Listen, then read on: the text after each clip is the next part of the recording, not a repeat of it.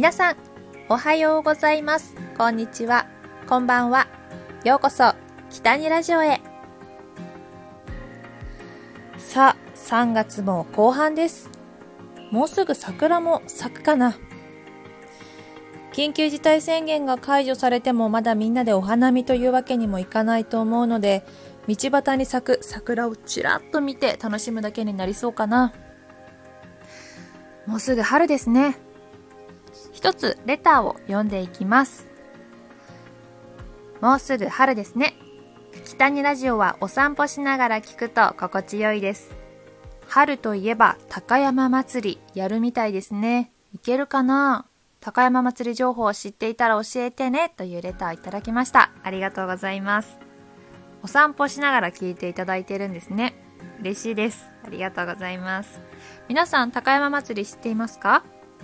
私の故郷飛騨高山では春と秋に日本三大美祭である高山祭りが開催されます。豪華な屋台が街に引き揃えられ、夜は提灯に明かりが灯り、とっても幻想的なお祭りなんです。高山祭りは重要有形民族文化財及び重要無形民族文化財に指定されています2020年は新型コロナウイルス感染症の拡大を受け高山祭りで屋台が引き回されることはありませんでした。天候以外の理由で屋台を出さないのは戦後初めてだったそうです。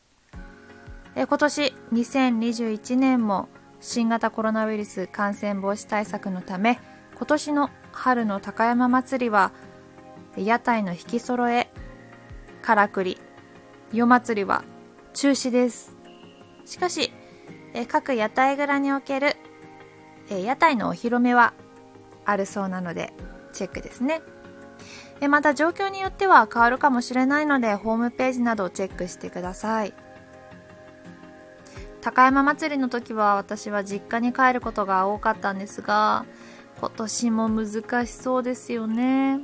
うんもう全然家族にも親戚にも会えていないのでうんちょっと寂しいです。またねコロナが収束したら高山祭り行きたいです。今年秋祭りはどうなりますかね？うん。